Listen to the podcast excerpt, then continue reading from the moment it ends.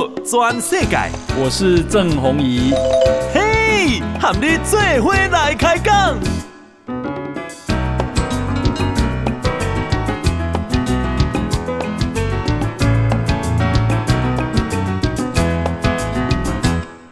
欢迎收听《宝岛全世界》。呃，我是代班主持人石板明夫。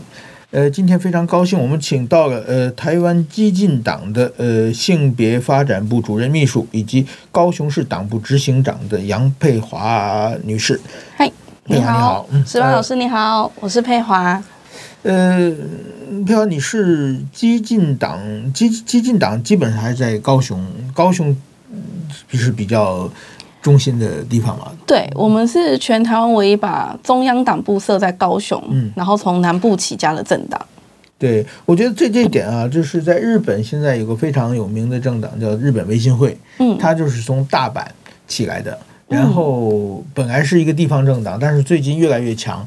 不但东京也可以选出国会议员，而且在大阪往外扩散，大阪周围的地区，现在自民党、日本执政党自民党和在野党基本拿不到一席了，就是基本上被被这个日本维新会全部包揽了。当然，他他在国会还是算少数嘛，所以说我觉得这种地方政党成往外扩张的话，说不定呃在台湾也有机会。我觉得你，我建议你们多学习一下这个日本的这个呃维新会的成成功经验。好。我们来努力从高雄、台南出发。对，他是就是说，怎么说？一个很大的就是说，日本高大阪是日本的第二城市嘛，最大城市是东京嘛。但是日本的主要资源、主要的好处、机会都集中在东京嘛。嗯。那么作为第二大城市，这个相对的被剥夺感是很强烈的。哦，是。所以说，对这方面的话，他们是就是说，从从从这一点的，那等于说，其实相对被剥夺感很强烈的人。并不仅仅是大阪人嘛，除东京人是都这样想嘛。对 对，所以所以说，而且他没有历史包袱。我就觉得这个日本自民党虽然是一个很好的政党，我也我们这个就是安倍前首相，我也非常喜欢，也是自民党的。但是自民党毕竟历史包袱太多，几十年下来的各种各样的人、各种各样的事情是非常多的。而且就是以前说过的政策，现在这个怎么说呢？形势已经改变了，但是你不能轻易的改嘛。对，所以这这些方面是很多，所以这一点我觉得激进党应该是还是有有发展前途的，可以学习的。对，而且你你们和这个怎么说呢？过去的小党不太一样的话，就过去小党，比如说台联党是李登辉的党，嗯、这个亲民党是宋楚瑜的党，嗯，民众党是柯文哲的党嘛，是就是一个政治明星带起来的政党嘛。对，那像这个政治明星。当不再是明星的时候，这个政党也没有了嘛。对，所以这是激进比较特别的地方。对，激进党我觉得还是蛮不错的。对，激进党基本没有什么政治明星，就有一个政治明星现在已经离开了。呃，对，但我们还活活下来。对，OK，这个我我想问一下，那个呃，我就主要佩华今天我想讲一下，想听一下你前不久去一趟乌克兰，对不对？对，没错，我前一阵子去了乌克兰。那其实这件事情的起因，其实跟我们政党在对于二零二四的呃选举的布局，跟他们认为台湾应该最主要的政策是相关的。因为我们的我们的主要诉求是希望台湾要要能够抵抗中国的话，我们要先进行国防改革，必须要先强大。那在呃。整个国际上有现代战争可以作为考察的，其实就只有乌克兰跟俄罗斯目前的这个战争这样，而且呃情形是相似，他们是被侵略的。那所以我们就决定就是直接到乌克兰去做考察，那也不敢，呃，应该是说也觉得应该要靠近一点。靠近一点去看，才可以感受到那个真实的状况。那确实在那里，呃，看了蛮多东西的，然后也刚好符合希望，嗯，激进想要。整个从备战有国防、有民防、有医疗、有整个动员的一些相关的面向，来去做一些考察的收集。那刚好这几次都遇到，因为我刚好还遇到空袭，是，所以我觉得非常难得的经验啊，是可以带回来作为政治的呃政策的一个参考，也可以分享给全台湾人。这样，我们这样就这样，你首先你去，我不知现在我想有一些朋友对微固感很感兴趣，嗯，呃是。就是签证是比较容容易拿吗？你说，而且你你什么理由去的？哦、我其实是呃，因为在乌克兰那边呢、啊，有一个、呃、台湾人，他其实在那里生活了七八年、八九年了。那开战之后，他就留在那里打仗，因为他也有国土认同了。那他，但是他是他是我们台湾人，嗯、那他基本上政治理念跟我们激进比较相符合。那因缘机会之下，他用这个战地艺术的协会的这种邀请。然后写跟战地艺术对战地艺术协会，嗯、对，然后他来去做一个有点像是跟军方一起合作，所以我们的邀请卡等于是呃军事管理局呃协助帮我们发，所以我们在申请签证上才会比较容易取得，要不然其实现在嗯、呃、要去。那你取得签证要先到波兰的那个呃驻波兰的乌克兰大使馆去申请，嗯、然后因为战争的关系，其实变动很大，所以不太容易取得。嗯、我们也是等了一两天，那所以有了这个有了这个机缘之后，我们才才有办法过边境。嗯、那我们过边境看到的状况是，其实即便你拿到 Visa。你要过边境也不是这么容易。那请问你是几月几号去的？几月几号回来的？我七月我七月十三号的时候入境到乌克兰，嗯，然后七月二十四号出境到乌克兰，出境。OK 对，基本待了十天，十一十二天啊。对，十二天。呃，然后在这段期间的，你们几个人去的？呃，我跟民进党的一个新北市议员，嗯、我们两个而已。你们两个而已。对。嗯那有翻译或者是一些导游之类的吗？呃，有在那里的台湾人有就是接待我们，不过我们大部分是用英文。那英文的话，因为我不是那么的流利，所以帮我翻译的就是议员，议员本人。但议员本人他沟通上没有问题。林炳佑对不对？对。林啊，他就是说啊，你等于说你们两个英文，但是但是对方也不是英文国家嘛。对，所以他们也请了一个，就是对方会有一个呃会讲英文的人翻译，嗯、就是他是，但是他是乌克兰文，他是乌克兰人，那他可能会讲英文，他跟我们讲英文，然后再翻译过去给乌克兰。的人，你等于说有时候你可能需要两个翻译。对，你先讲中文翻译成这个英文，然后英文再翻译乌克兰人，再再转过来。哎，他们现在有人说，我也没有试过，说什么手机的软件可以直接翻译什么的，你你没有没有尝试这方面的？我因为它是一个比较。呃，正式的场合，然后也有一些摄影机正在拍摄，嗯、所以我其实是不太好意思直接把手机就拿出来，嗯、所以大部分的时间我就是可能就是呃，谢谢议员的照顾，嗯、他大概会跟我讲一下说啊，在在讲什么这样，或者是事后的时候告诉我哈这一段的重点大概是什么，嗯、对。哦，那就是啊，基本上没没有没有用派上手机的用场。对，但呃，如果是在没有摄影机拍摄的话，是确实是可以赶快拿手机沟通。对，用手机。你打字出来，然后就它变成不克兰文。呃，对，或者变成英文。OK，, okay. 直接给翻译看这样。OK OK。那么我觉得，那哎，那你们这段时间的话，去了哪个哪几个城市？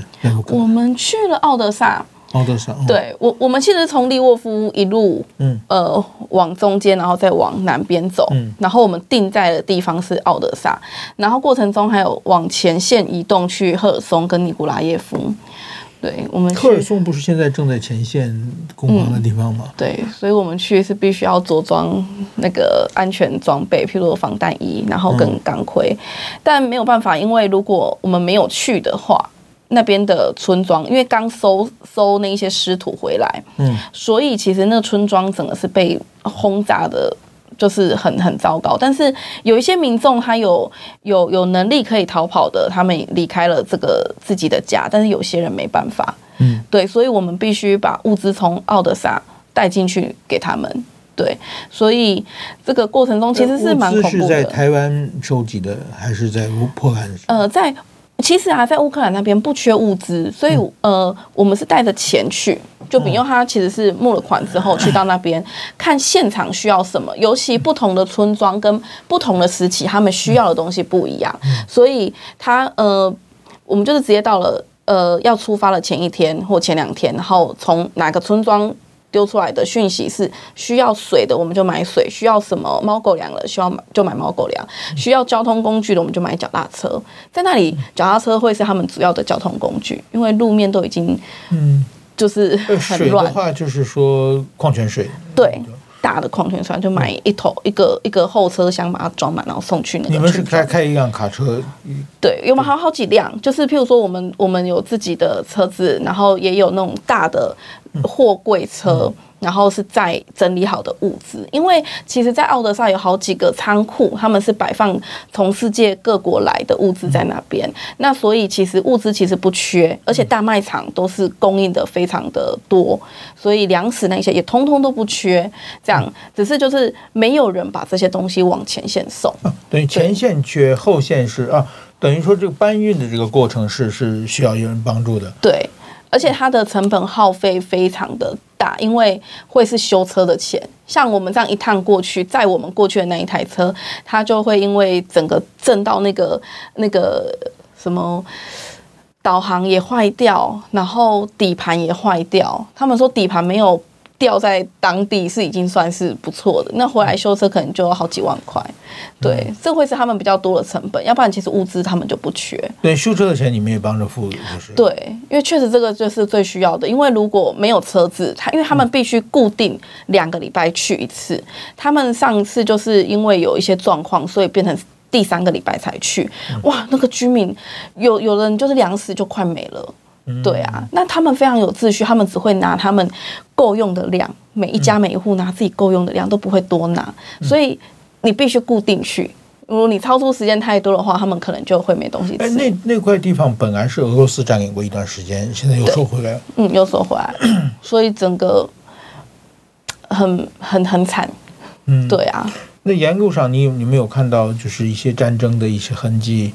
有，我我其实有拍了一张照片，我觉得非常的呃对比，就是我站在那一条路的中间，那个路都已经被炸得烂烂的嘛，然后我这一边全部都是向日葵的花海，我们沿路有超多向日葵花海，其实很漂亮，然后这一边就是被炸弹炸过，所以整片都变黑的了，然后所以这这边是一片黄油油的，这边是一片黑麻麻的，然后就在路的两侧。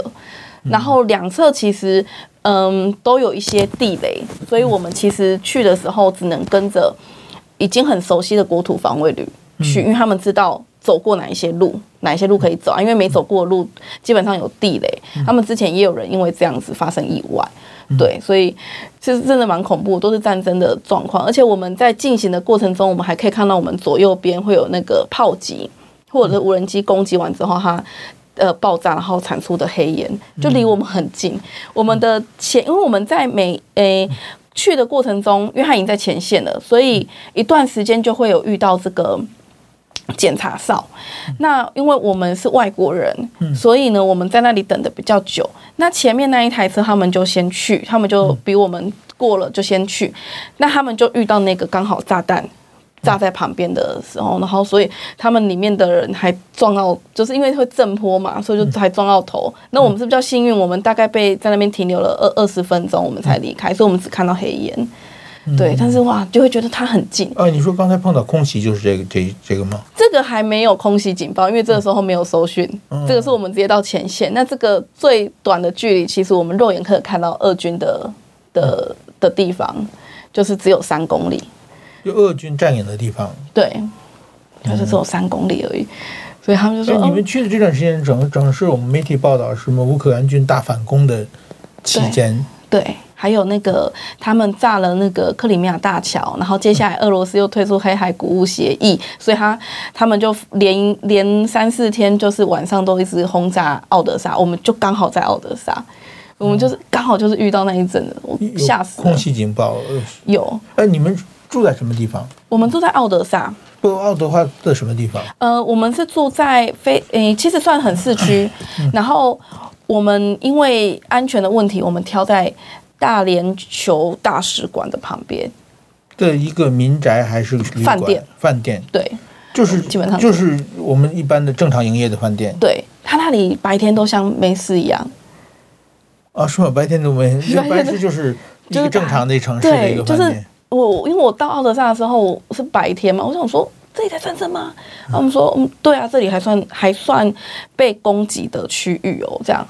我想说哇，餐厅照开，而且很多人，然后像一些娱乐场所，什么脱衣舞啊，什么那些都还照开，儿童乐园也还在，都照常营业。然后晚上的时候有空袭，但是早上起来的时候，你可能会知道哪边被炸毁了，那那边就会围起来，然后抢救，然后修复，但其他人正常的过生活。他的空袭是被攻击的是一些军事设施吗？还是一般的？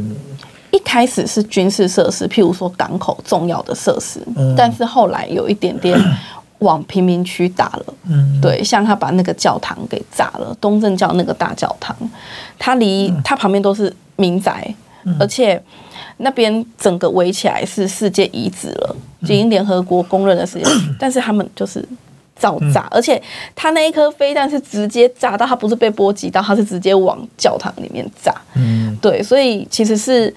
蛮危险的，那所以最后一次的空袭，我其实是往地下室去躲。我本来都躲在浴室里面，然后想说就 离我们还有一段距离，应该就过了。嗯。我自己觉得很近啊，不过呃，当地的朋友跟我们说，他们这个在港口，所以基本上不会炸到我们这里来。再加上我们旁边是大使馆，应该他们没有这么的大胆。这样，我就想说应该好没事。结果过两天之后，中国的大使馆被波及到，我想说 也好像没有那么安全呢。而且越他们的那个冲突越来越多，所以到了最后一天的时候，我才发现，哎，我们那一天会往下跑，是因为他的。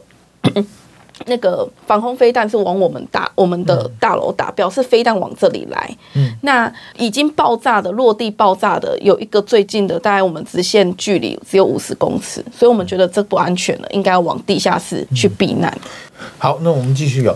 呃，说到空袭啊，你你刚才讲这个。呃，怎么说呢？大使馆旁边，其实我觉得也是一个心理安慰的侧面，因为因为刚才讲中国大使馆被炸掉了嘛。如果俄罗斯要炸大使馆，中国应该是最后一个吧？对，对啊，不小心波及到。对啊，所以说大使馆大不小心波及到，或者说他根本没有准头嘛。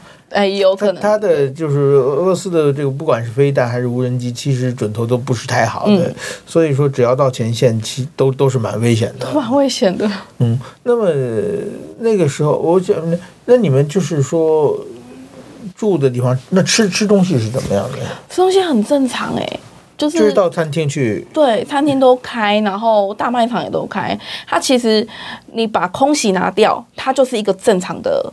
生活就跟现在台北一样，嗯、就完完全全正常。然后，呃，轻轨也在跑啦，就是你可以想你你想得到的东西都有，又都有，对，嗯、就是各种都都非常的正常。然后咖啡厅照开啦，然后，嗯、呃，大家像他们有一些什么景观餐厅，嗯、哦，人超多，还要排队，嗯，对，就是他们的生活一样照旧，对，所以吃的完完全没有问题。对，就是他们的生活费就是维持的不错。那那当地人的士气怎么样？是要打仗，还是要赶紧战争结束，还是说一定要把俄罗斯轰下去，或者干脆投降就算了？你你有没有这方面的接触？有诶、欸，其实大部分都是要把俄罗斯轰出去，嗯，而且必须必须赢赢这场战争。嗯几乎比较少是有些人有倦怠，就觉得说啊，赶快结束，然后或者是就就离就去后方城市，就是离远离战线远一点这样。但大部分人的士气都非常高昂，而且没有人会有想要投降的那种感觉。他们在他们在日常的生活中，不管是在卖场里面卖的东西，或者是呃像走在路上看到小朋友他们的发圈，很多东西都是跟他们的国旗意象有相关的。然后路面上很多。激励人心的广告，譬如说招募军人的之外，也有一些荣耀归于乌克兰啊，或者是我们一起直到胜利，这一些很激励人心的。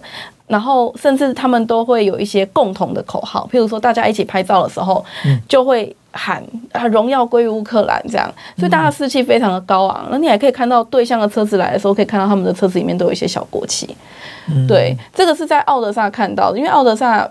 嗯，蛮多俄罗斯籍的人在开战之前，嗯、对，所以而他们的组成也是蛮多是俄罗斯加乌克兰人组成家庭的，所以我看到这个东西的时候，其实我觉得蛮惊讶的。我本来以为他们相对比较没有那么高的气势，嗯、但没想到就是有，而且你如果讲俄文，他们会提醒你这里在乌克兰，但以前不会有这样的状况。对，OK OK。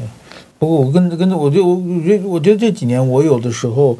呃，也会看到乌克兰的国旗在很多的，比如说在欧洲别的国家大使馆上面也有乌克兰的国旗，大家支持乌克兰很严重。但是我觉得台湾要克服的问题是台湾的国体问题国旗问题要解决啊，因为那个国旗的认同率并不是很高。对，像我这次去，我也没带华国国旗去，嗯，因为我没有办法跟人家解释这是什么东西。嗯，对，所以我当时带的一个。其实要去跟他们合照，其实我是带着就是台湾独立，然后一个台湾的意向这样去。嗯、那去到那里，其实俄呃乌克兰人他们蛮清楚，就是台湾是台湾，嗯，那中国是中国，那。我们跟他讲说，像我们有拿护照起来跟他们，就是讲说，你知道这是什么？因为上面是写 ROC 嘛。因为我的啊，我的护照套是台湾，那他们就会说，哦，那当然大家会误会你们是中国啊。所以其实应该要用台湾，就台湾就台湾了啊。为什么要把问题变成这么的复杂？我就说，嗯，是，对，所以这个蛮有趣的。对，怎么乌克兰人对台湾人还算友好吗？你觉得有没有对？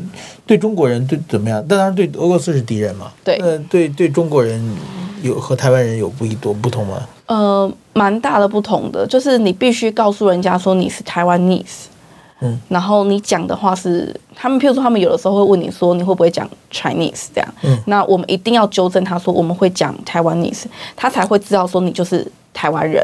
嗯，那一样讲中文哦，你一定要告诉他我讲的是台湾话。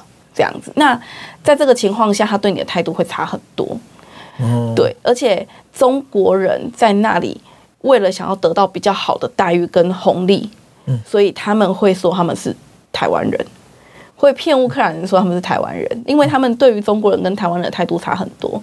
那即便其实乌克兰政府以前是相对呃跟中国交好的，但是对于民间来讲，他们会认为这场战争中国人并没有跟他们站在一起。对，反而是台湾一直有协助、有出声，而且台湾跟他们面临同样的状况，所以在民间其实比较比较多的感受是，他们是对台湾人非常友善的。对，嗯，OK，那我们想，你如果跟乌克兰人接触，说有一些觉得你觉得有意思、值得分享的小故事，有有没有？我嗯、呃，像我们上次去那个。呃，我们去邮局去发表了那个我们跟乌克兰一起合作的邮票，嗯，然后在这个过程中啊，他们他们会呃一直想要知道说，哦，台湾，那你们你们在你们你们通常会做哪一些事情去呃抵。抵抗你们有人想要侵略你们这种事情，那就是私底下会在那里聊这样子。那讲着讲着时候，我们就说我们其实跟你们的状况差不多啊。我们有一些文化或语言上会被中国拿来作为，就是我们觉得我们是同一同一个国家的人的状况这样子。那但聊着聊着的时候，他们就说啊，我跟你说，就是呢。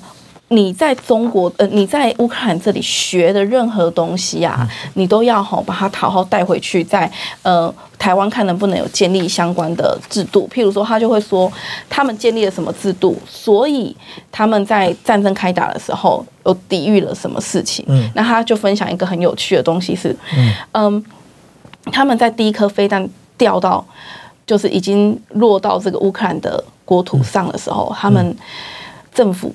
立刻抓了大概超过上千名，那个四个小时之内抓了上千名亲俄人士。嗯，然后我就说，这那你怎么一开始会知道他们是？他们就说他们的他们的国安系统跟情资系统已经掌握住，但是都没有任何的动作。但是战争一开打，就是第一颗飞弹下来了，已经处于战争状态了。我可以不用任何的，就是呃法规。或什么的状况哈，我一定要符合什么法，我才觉得你你你这样有违反国安。就因为现在战争开打，只要你跟敌国跟对我们开战的国家是友好的，我就把你先抓起来了。嗯，他们说他们抓了呃上千名，然后这些都是公务人员、政府官员跟政治人物。嗯，然后他就说这个。跟台湾有没有很像？我就说有，有很像。我好，我就觉得我听到的时候其实蛮惊讶的。嗯。然后我那个时候试图想要了解说有没有用了什么法规，因为过去台湾基金想要推代理人法，然后我们想说这中间有没有可以我们参考的地方。嗯。那去凸显这个代理人法真的很重要。结果他说没有，战争开打了，只要你跟你影响我们的国安，我不用任何理由，我就是可以把你抓起来。嗯，然后我就哇，嗯，有的时候不知道该羡慕还是该。不，这个等于说乌克兰虽然也是民主国家，但是它在民主的。进程跟台湾是不太一样的，嗯，所以说台湾这种考虑不可能通过的啦。对啊，对啊，台湾不不不要，只要任何人敢提半个字，马上就会被围剿的很。他们没有用任何法规做这件事情，嗯、因为炸弹已经下来了，现在处于战争期间。嗯，我就说啊。原来是可以这样处理哇！那另外一个我觉得很有趣的是，我们那个时候去到那里，因为奥德萨是一个非常漂亮的城市，他们是度假胜地。那我们去的时候就很，你很靠近港口或海边嘛，所以你就会看到，哎，很漂亮，想要拿相机起来拍拍那个海岸线，会有民众直接阻止你，不可以拍海岸线。那因为。你拍照，他不知道你拍照用来做什么，他会觉得你有可能，你这个照片如果只是上传自己的 Facebook 或干嘛，你有可能呃透呃俄罗斯他们可能透过各种方式去取得这一些关于他们他们国土的海岸线的照片，就可以作为他们军事的情搜。所以你知道他们连人民都是这么的有警戒心，而且如果你屡劝不听，他会直接报警。嗯，对，我觉得哦，这个蛮酷的哎，因为我我觉得会提到这个原因，是因为我们过去的那个全动法是被挡下来的，其中有一块是在战时的时候有媒体管制，你的你的照片不能随便乱 po，会可能会泄密等等的。但但是台湾人完全不在乎这一块，甚至是我们台湾自己的民意代表也没有这么了解，所以当时是呃没有没有很落实这件事情，或甚至是带风向把它带歪了。对，所以我觉得这个台湾真的必须要借鉴。哦，OK。那么我觉得你跟就是当地人的什么小孩子啊，什么一些人互动的机会多不多？呃，去到前线的时候有去前线，因为还会送玩具去给他们。他们因为经历了疫情，经历了 战争，所以四年没有上学，学校也都被炸烂了。那所以他们会需要一些安抚的东西。那送到那边去的时候，我我遇到两个小朋友，我比较印象深刻。第一个是他大概只有两岁，跟我子女差不多大。那他看到玩具，他就非常开心，然后他就会在你面前这样，就表达他的开心。这样，那我就觉得看得很心酸，而且因为那是我第一次到前线的第一个村庄，所以我有点被就是被震撼到，然后我就我就哭了。结果他可能就吓到，他就。觉得我我我怎么会变难过了？那他就下意识做一个动作，就是他把他的玩具给我。他觉得哎，这样你可能会开心。但是我觉得当下的感觉是，即便在战争，所有的小朋友他们还是，嗯，我我觉得这个场景非常的讽刺，就是。他们的童年就没了，然后他们，但是他们是如此的天真，觉得说他们还可以把自己的东西分享给别人。那第二个就是我们到另外一个村庄送那个小脚踏车这样子，然后那个哥哥他们是一对兄妹。妹妹就是比较害羞，然后战争之后，其实面对到陌生人，她会比较害怕。嗯、然后所以对这个哥哥，哥哥就会看到只要有物资车来，他就会帮妹妹多拿一份东西，然后给妹妹，然后会照顾妹妹，陪妹妹玩。嗯、那那一天，因为他看到我手上有糖果，然后我就说我要分他吃，这样。结果呢，我就闹他，我就先。帮他剥好到他嘴巴之后，他要吃我就拿回来我自己吃，然后他就骑着那个脚踏车要追我，这样我们就在那里玩。然后你那个那个场景是不是蛮讽刺？因为整个整个都是战区，然后后来才知道他妈妈说他已经好久没有这样子玩的那么开心了。这是我觉得战争很无情的的地方啊，因为他们即便俄军进来到村庄的时候来不及逃的人啊，他们都会在门口写上里面有小孩，但是我们看到的那个。场景是你写内有小孩的这些字上面全部都弹空，表示他们就是不管，就是扫射，嗯，所以这个真的是非常残忍，对。嗯，OK，那么总体的，你们后来送完物资以后，又回到波兰，又回先回到奥德萨，又回到奥德萨，你是坐火车、汽车？哦，你是说呃，奥德萨到前线，在在乌克兰境内的移动，都开车。都是都是汽车，对，都是汽车。然后我们嗯、呃、回程的时候，回程的时候就是因为那个时候奥德萨被轰炸，所以其实火车买不到票，因为大家都想要往外移。嗯，对。那那个时候，丙佑他是坐客运，然后我我后来因为他他比我早一天离开，然后他坐客运，但是在坐客运的时候会遇到一些状况，譬如说会。会临时需要换车，那来交换的车可能座位是比原本的还要少，嗯、所以会有势必有人会被丢包，所以他是丢包是是什么？不站着不可以，呃，不是不是公那个不是游览车，是那种小卧叫叫巴士。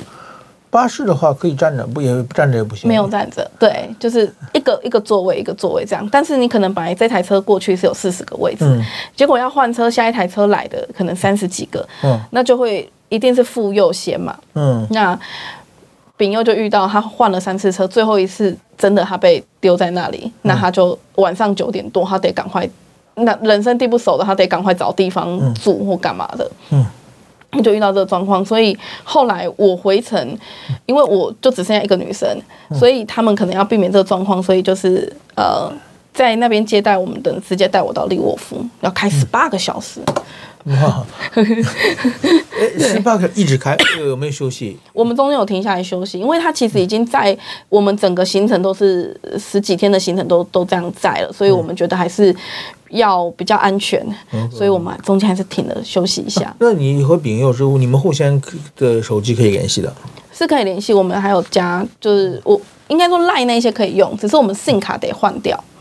我们 SIM 卡就可以换当地的，因为尤其到前线的时候，我们的 SIM 卡一定得换掉，因为他们扫得到那个外国的的讯号。嗯，呃，之前就有发生过，就是外国的那个 SIM 卡没有换，所以他们侦测到之后就直接用无人机来轰炸。啊，他外国人反而是容易被变成被攻击的目标。对，因为他他们他们说很微弱的讯号都扫射到，但是他可以辨识这是这不是乌克兰的的 SIM 卡的。讯号，所以俄罗斯会直接炸，嗯、因为你有有外国人聚集在这边，他们会觉得你是不是兵团，是不是什么？哦、对，他就炸。哦，对，所以我们是到境内的时候，我们直接换掉。嗯，对。哇，那十八个小时坐着车也很累，开车也很。对啊，沿路的风景很漂亮，嗯、就是没有没有没有在战区的城市，其实真的很美。你真的一路上会很感慨，说就是这么漂亮的地方，然后结果。对侵略者的，嗯，不知道在想什么。嗯、对，嗯，我我回到沃尔夫以后，然后再怎么回到波兰？哦，我到利沃夫之后，我们就去搭那个客运。然后那个客运，譬如说，呃，它是可以跨边境的，这样，那我就买了那个客运往边境，大概四个小时就就可以抵达波兰的。嗯、呃，我那个时候是。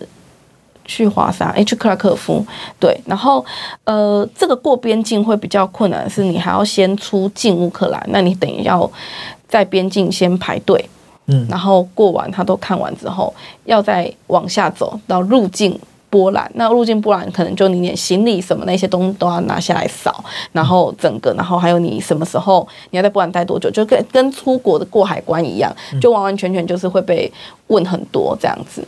好，那我们继续聊。哎，这次你们去乌克兰，还有一些日日本的这个媒体跟你们同行。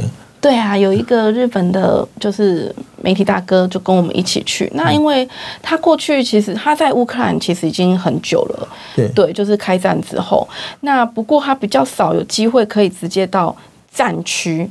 所以这次刚好跟着我们的计划一起送了这个申请过去，因为我们有跟军事管理局送申请，这样，那他跟着我们的计划一起进去。那他过程中，他除了拍自己要的照片之外，他就也会协助我们拍我们的一些照片，然后就有一些交流，觉得很很不错，这样子。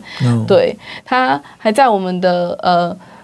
独立旗上面签上台日友好，嗯，对对对，我觉得其实日本对乌克兰也是非常支持的，当然日本对台湾也支持是更更更重要的。对这个，呃，怎么说呢？我觉得很很多日本也接受一些乌克兰难民，而且就是对乌克兰的这个送的物资，应该也是国际上各国最多的，因为很很多国家像美国，他们都是以武器折钱钱嘛。那武器都是很贵的嘛。嗯，日本是没有武器不能出口的，日本只是用民生物资，嗯、所以说日本也对乌克兰的支持也是非非常非常投入的。所以说，我觉得这一次乌克兰战争可以看到国际社会的这个得道多助嘛，就是也许很多国家没有参战，但是所有人都来支持你。这个的话，在国际上乌克兰的朋友是非常非常多的。对，没错，就是我觉得这个也是，嗯。台湾以前跟乌克兰的关系算陌生，就是就是对乌克兰是跟中国关系很好的一个国家，对对啊，所以我觉得这是一个我们。算国民外交很好的机会嘛，就是我们去到当然当然，就别人就我们做人也一样嘛。对，我们平常如果别人有困难的话，我们去帮助人家的话，那当然是会变成好朋友。而且你将来你有困难，他也会帮助你嘛。没错，这我觉得这是很重要。那么中国这次就表现很差嘛，中中国基本上对乌克兰没有什么 帮助。我觉得中国有社交障碍，在国际间有社交的障碍，就是大家都不太喜欢他们。他是现在的这其实其其实中国就是这十几年的变化非常大了。北京奥运会的时候，那个时候中国在国际上形象还不像不像现在这这么差。就是习近平上台以后啊，天天跟人家吹胡子瞪眼嘛，天天用站站 岗外交去去攻击别人。所以所以说，我觉得这是一个很严重的一个问题了。那么，哎，我想回到稍微聊一下这激进党的问题啊。激进党这次你是某种意义是作为个人去的还是？代表激进党，我代表台湾激进党去，代表激进党。对，那也就是说，别别的政党还没有到这么深入过，去过乌克兰吧？应该是。对，嗯，因为诶，议员他应该是用个人名义去。哦，对对对对。所以目前以政党来讲的话，台湾激进是目前唯一到前线去的政党。OK，那激进党基本上这次想去的想表现是什么？就是。其实基本上我们会希望去取得一些现代战争应该要知道的一些事情，然后回过头来对照台湾到底还有哪些还没准备好。那我们主张是希望能够完完全全的备战，甚至说已经到了可以应战的地步，才有办法去抵御中国对我们的侵略，甚至说用这样的方式可以来避免掉中国对我们发动战争。那当然，因为我们有呃美国。越来越多动作的帮忙，但是我们认为我们自己不能都只有靠别人帮忙，你必须自己像个像个 能够能够打的人，能够抵御的人，不能总是靠靠别人这样子。所以我觉得越有这样的样子，也就像乌克兰一样，你越有这样的状况，别人才。国际间才会更多的支持，那所以我们希望能够去到那里吸取相关的经验，回来作为我们政策上的改革。希望在选举的时候，我们的政党票如果有过，我们希望进到国会里面推动的是哪一些东西？对这个，我我们我们我们的主张是会认为说，呃，立法委员或者是一个政党的政策是进到国会是要代表一个国家发展的方向。那国会里面一直缺乏一个很坚定抗中或坚定备战反侵略的一个 政党，所以我们会希望说，我们透过这样的方式，然后吸取经验，然后希望可以进到国会里面，是代表是这样的精神。呃，你们这次提出一个叫“备战四加一”建言，对，这个是是等于说是在你在乌克兰的经验。呃，加上就提出了台湾要在军事、国防、民防全民动员方面都要一个改革。对，这个也可以说是你们激进党在这一次的这个明年的一月的立法委员选举之间的可以说一个政策嘛。没错，因为我们我们其实主要叫做国防改革，但是我去完乌克兰之后啊，我觉得台湾缺乏的。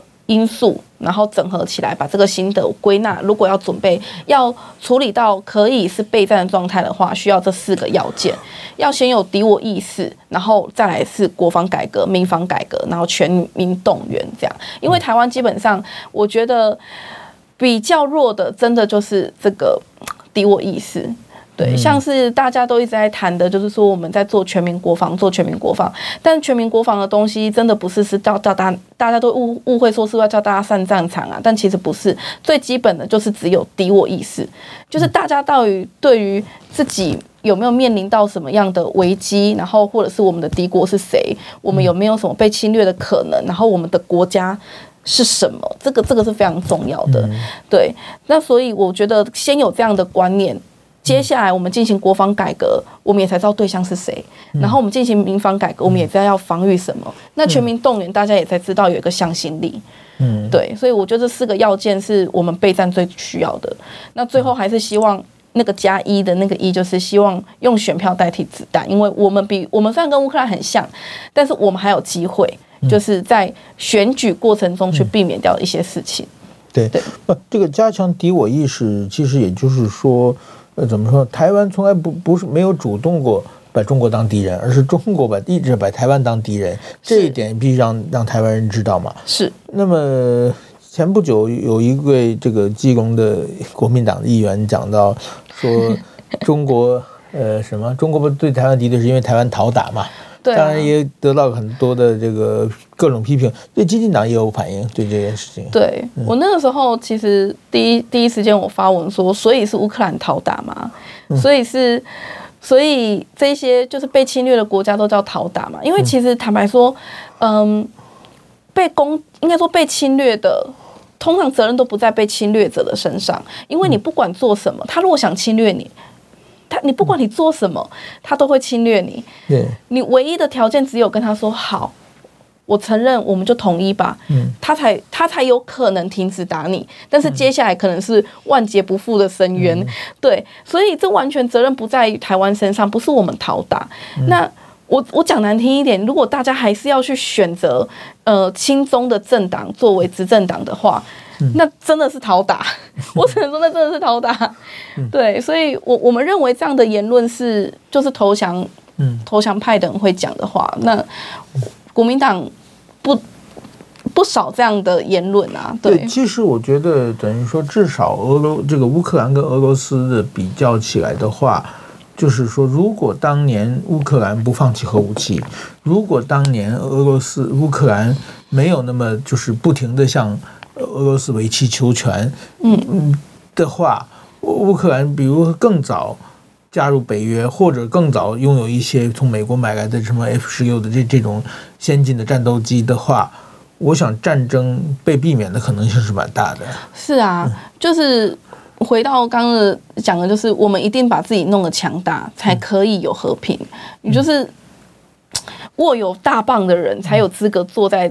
就是跟强国之间平起平坐，说、嗯、哦，你大家适可而止就好。嗯、嘿，你、嗯、你你如果真的要动我，我也我我是也不会那个，我没有主动要冒犯你。但是如果你要侵略我，那抱歉，那我也会回击。对。就我觉得这个是台湾很缺乏，好像就说你不要做什么，你做了什么的话，中国就会怎么样；你做了什么，中国就会怎么样。但从来责任就不在我们身上，确实。对，所以说我觉得增强国防就是军事国防、民防全民动员这个概念，我觉得乌克兰是一个人类的这个军事史上一个比较少见的呃 case，是因为他的敌人是单一国家嘛，就是俄罗斯嘛，嗯、对，他对北约基本上不设防嘛。呃，然后呢，第二呢，他就是说，他的军队不是进攻用的，是全面防守用的嘛。嗯，那这一点其实这个这种盖建军的理念，我觉得对台湾，台湾其实是两蒋时代开始建的台湾的国军，当时台湾国军还是一个两蒋还把台湾当做一个世界的大国嘛。既想反攻大陆，也想拿着台湾的军事这个实力，在这个国际上上会怎么样？但是我觉得现在台湾已经很明显，台湾的敌人也是单一敌人嘛。嗯，比如说台湾跟日本虽然有什么钓鱼钓鱼台之类的领土上的一些问题，但是说大家都坚信不可能是通过战争的方式解决嘛。对。哎，那么你们激进党基本上可以就是说，呃，可以说是主张台湾独立的党吗？是我们主张台湾独立。那么现在等于说，民进党的赖清德这个副总统已经说，好像基本不台独了嘛。当然说他是为了争取更多的中间选民的方面。那么台湾独立就激进党就可能变成一个非常鲜明的主张台湾独立的。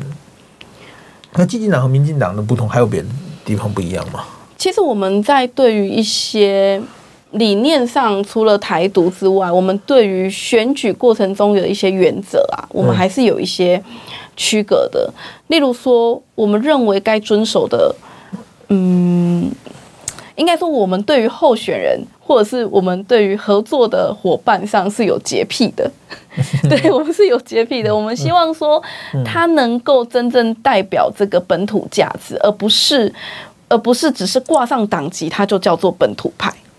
对，嗯、这个是我们不不不只是这次选举，在上一次的选举，我们同样也有遇到的状况。我们在各自的选区里面，也都会遇到民进党的的的的对对手这样子。有一些是我们真的知道他的理念是跟我们就是真的是大家是友好的，但有一些不是，他可能是在这个过程中他是啊、呃、更换党籍啦，然后觉得是为了选举而换上民进党的这个党徽。嗯他就叫本土派，但他实际上在地方做的事情啊，就是完完全全不是。所以这个对我们来讲，我们就会觉得政治还是有一个区隔，就是我们我们认为地方派系、地方势力不应该不应该做，还有家族势势力这一种不应该作为选举里面的考量。但是呃，我觉得民进党是大党，他很难跳脱这一些东西了。但是，所以我只能说，台湾基进是比较。纯粹一点，我们对于这一些东西的把关维持住，对，那也是我们非常艰辛的一段路。对，嗯，那么，哎，还有一个，我们常听说，如果我们外媒在台湾听说，就是说台湾有两个比较小的绿的政党嘛，还有一个时代力量，你们跟时代力量有什么不一样？我我们跟时代力量其实坦白说，时代力量一直很着重在于，就是呃。我们应该怎么样让这个社会更好？然后打一些很高空的东西，但实际上他们都很喜欢忽略中国因素的任何事情。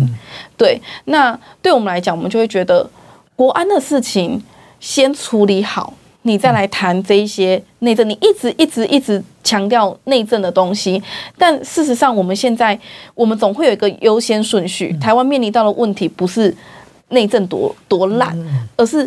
外来的侵略跟内部的渗透，已经到了我们已经没有办法再呃再继续假装没看到了，但是。这些问题为什么都不处理，而是在一直在去提说哦，我们那个呃，应该要怎样哈？我们这个环境会更好，就是这个就不是现在的重点，它不是完全不重要，但它有先后顺序。对，所以我们我只能说，我我没有办法接受，就是呃，小清新在国家安全的时候还在这里，就是活在自己小清新的世界里面。对，OK，那还还有一个会不会讲的太重有，没有，这个时代力量有各种各样的人，这个每个人。像那还有一个政新的政党，民众党，你们怎么看？跟你们有什么不一样？哎，民众党真是，我觉得他们就是一个回收党，就是各党，我我觉得是一个。真的是资，就是要算资源回收吗？